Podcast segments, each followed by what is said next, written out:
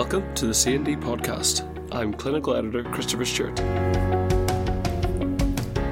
It seems that one of the default recommendations pharmacists should be making is related to weight loss, as it's linked to a wide range of different conditions. But how often do you have impactful conversations with patients about losing weight? I caught up with Mira Haffey from Well Pharmacy to find out how she has been tackling obesity and weight loss. This podcast was recorded in a busy community pharmacy in a consultation room with a noisy fan that we just couldn't turn off. This won't detract from what is going to be a very interesting podcast, so listen as we discuss how pharmacists can approach patients about losing weight.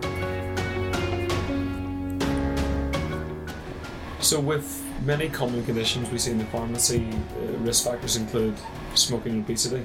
It's quite easy to counsel people on likes of smoking, but I think pharmacists might find it a bit more difficult to discuss obesity and weight loss. Do you have any idea why this might be? I think because weight loss is quite a personal and sensitive topic for most patients, and so it's quite difficult to approach patients uh, with regards to weight loss. I think a good idea is to do it in different other means, such as MURs and NMSs, when you have that confidential com- conversations with patients because otherwise you'll be talking to them over the counter and it's not quite um, a private a confidential way to speak to patients or to approach them. Yeah, so a lot of the time you're when you're already speaking to them in a consultation room about a different service, that's when you approach them. You don't have patients coming up to the counter and saying, Do you listen, I want to lose some weight, can you help? Or does that still happen? Sometimes that does happen uh, because we provide the Lipotrim service at the pharmacy. So patients will ring up or they'll approach the counter to inquire about the service, in which case then we could take them into the consultation room and explain the service to them and also to see if they've tried anything else as well in the means of dietary changes or um, even exercises, anything they've tried so far. Is a Lipotrim uh, repla- food replacement? Yeah, it's a meal replacement service, so where patients will be taking that instead of uh, meals they can still they'll still have to drink liquids, but no other solid foods along with the supplements. And so, whenever you're in a consultation um, and you're maybe bringing up weight loss or obesity, what are the sort of best ways to sort of go about getting the results? So, you know, you can lecture on them and say the dangers of X, Y, and Z if you tell them about their weight, but um, you know, is a gentle pushing, persuading way as well? I think a bit of both, really. So I think to find out is what what they're doing so far. So, you know, um, seeing what their dietary um, diets are like and what exercise routines they ha- have already implemented, um, and also linking it to their health. So telling them the benefits and show um, of uh, doing exercise, doing you know 150 minutes a week, um, not gentle exercises as well, something that increases their heart rate, maybe breaks them out into a sweat as well, um, and finding finding out what their idea of a good diet and um, an exercise regime is in the first place. Are you ever concerned about people taking on exercise when they haven't for such a long time and you're worried about their health in that respect? Definitely. So I think it's extremely important to take tell patients not to push themselves to the max straight away.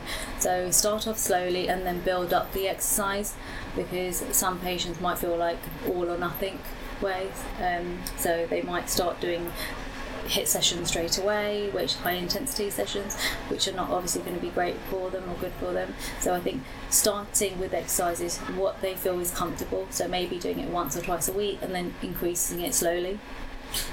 I know you bring it up during the likes of an MUR or an NMS service um, because that's part of that sort of package.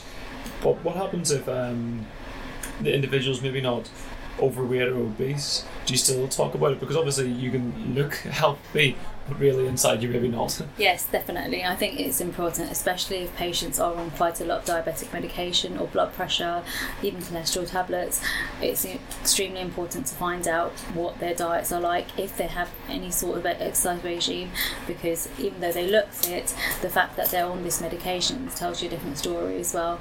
Um, so we do try to find out what they are doing at home and then advise um, what they can be doing with regards to diet, dietary changes, um, exercises at home that they could be um, carrying out.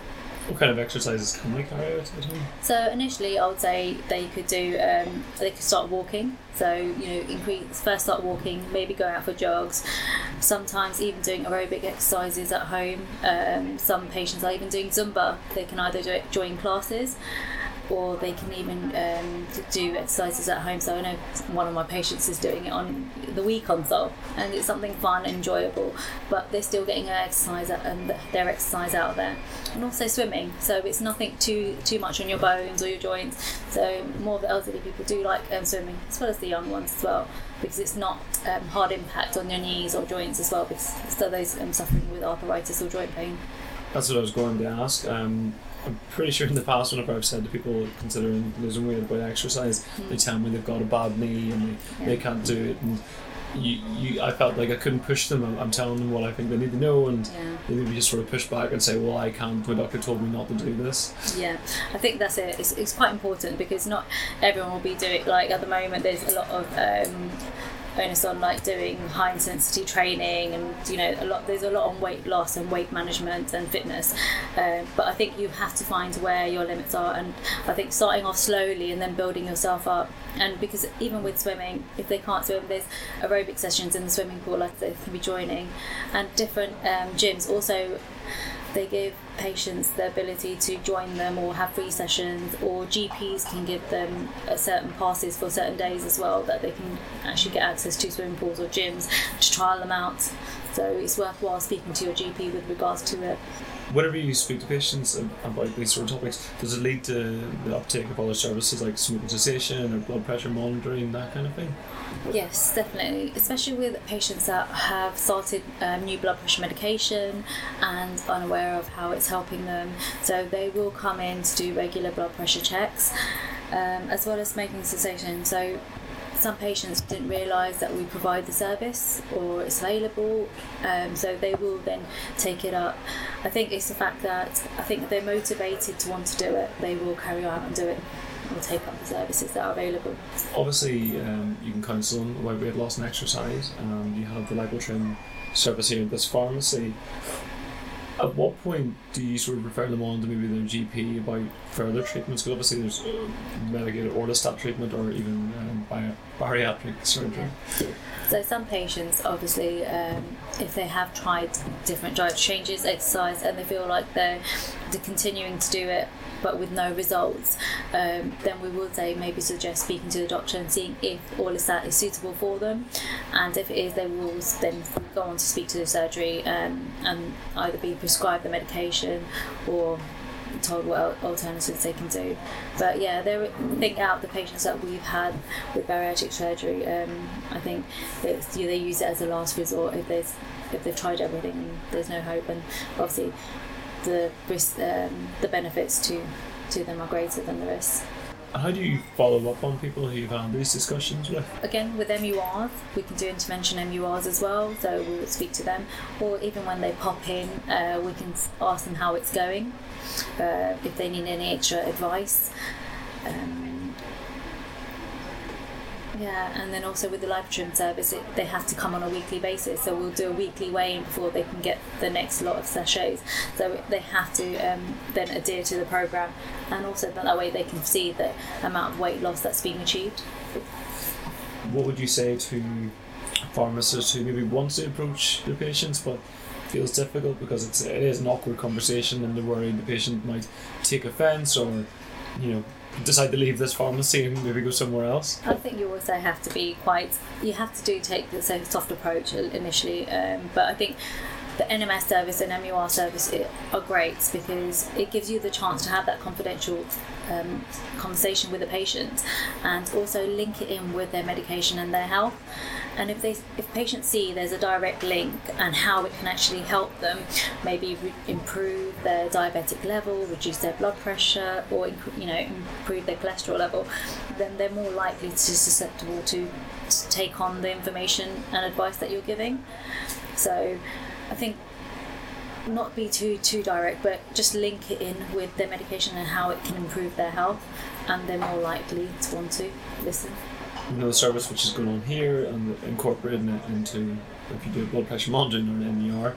But how would you like to see the role of community pharmacy in helping weight loss in the future? I think if we were more, yeah, I think if we were more equipped with uh, patients being able to come in, we could do um, weekly checks on um, basically we can do BMIs, but also you know just measurements of if they are doing exercise to follow them to help them with along with any dietary changes they need or any exercise tips that we can give them. But we can do it on a weekly basis. I think that would be great because patients do find us more easily accessible, so they can. It's a walk-in service without having to book an appointment. Um, they're more likely to turn up and want to actually um, gain that help and because we see that a lot with blood pressure monitoring. So patients will always just walk in any time and get the blood pressure monitored. It's a free service, and because it's accessible, they'll be able to use it. And I think the same thing with leg weight loss. If it's free, accessible, then they'll use it. Do you communicate with um, the patient's GP to say this person's on? Came to us asking about weight loss, we're advising them, or they're on this here.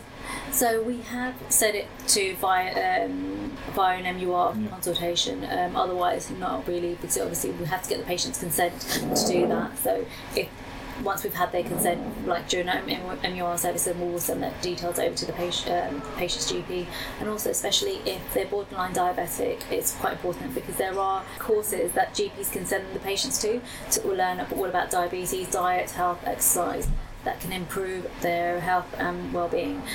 And also maybe reduce the, um, their diabetic level. So therefore they're not pre-diabetic That was Mira Haffey from Well Pharmacy discussing how she thinks pharmacists can help patients on their weight loss journey. If you enjoyed this podcast, please subscribe to C&D Podcast on iTunes or your preferred Android app. Thanks for listening.